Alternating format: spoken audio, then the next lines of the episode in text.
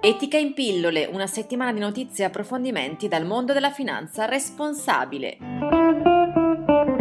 Le notizie Investire per un futuro sostenibile. Gli investitori si preoccupano di sostenibilità più di quanto molti manager credano. È il titolo molto esplicativo del rapporto da poco pubblicato dalla Mids Loan Management Review insieme al Boston Consulting Group, una ricerca condotta su oltre 3.000 tra manager ed executive da più di 100 paesi sull'importanza attribuita dagli investitori alla sostenibilità. Il risultato è un forte disequilibrio. Il 75% dei senior executive delle società di investimento Movimento ritiene che la sostenibilità sia importante per gli investitori, della stessa idea solo il 60% dei manager di società quotate.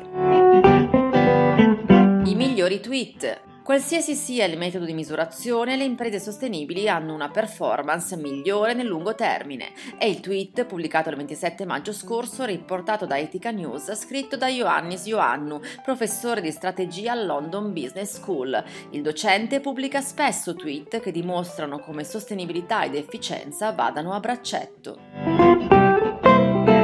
Sulla stampa. Il Sole 24 Ore punta i riflettori sull'investimento etico. È uscita un'edicola ieri la guida al risparmio etico e sostenibile, che affronta i temi della responsabilità sociale d'impresa e dell'investimento responsabile. Fondi etici innanzitutto che investono in base ai criteri SG, cioè sociali e ambientali di governance, ma si parla anche di investimenti a impatto e di microcredito.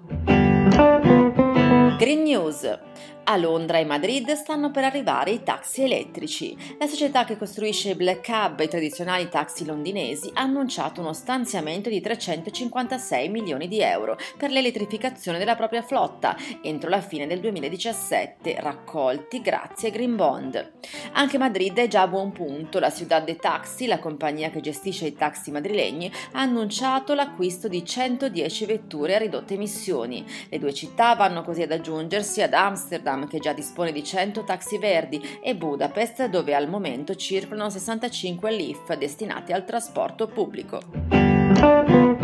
Il libro si intitola Profondo Nero, il viaggio del carbone dalla Colombia all'Italia, la maledizione dell'estrattivismo, il rapporto appena pubblicato dalla ONG italiana Recommon sull'impatto dell'estrazione del carbone sulla popolazione della Colombia, un viaggio dal paese latinoamericano all'Italia, dove il carbone viene bruciato, in particolare nelle centrali dell'Enel. 5 milioni di persone sgomberate, 200.000 civili uccisi, 30.000 rapiti nel conflitto colombiano sono il contesto di una parapolitica connessa con gruppi paramilitari e una burocrazia corrotta che ha assicurato affari d'oro alle multinazionali, raccontano così i ricercatori di Recommon dopo tre anni di indagini.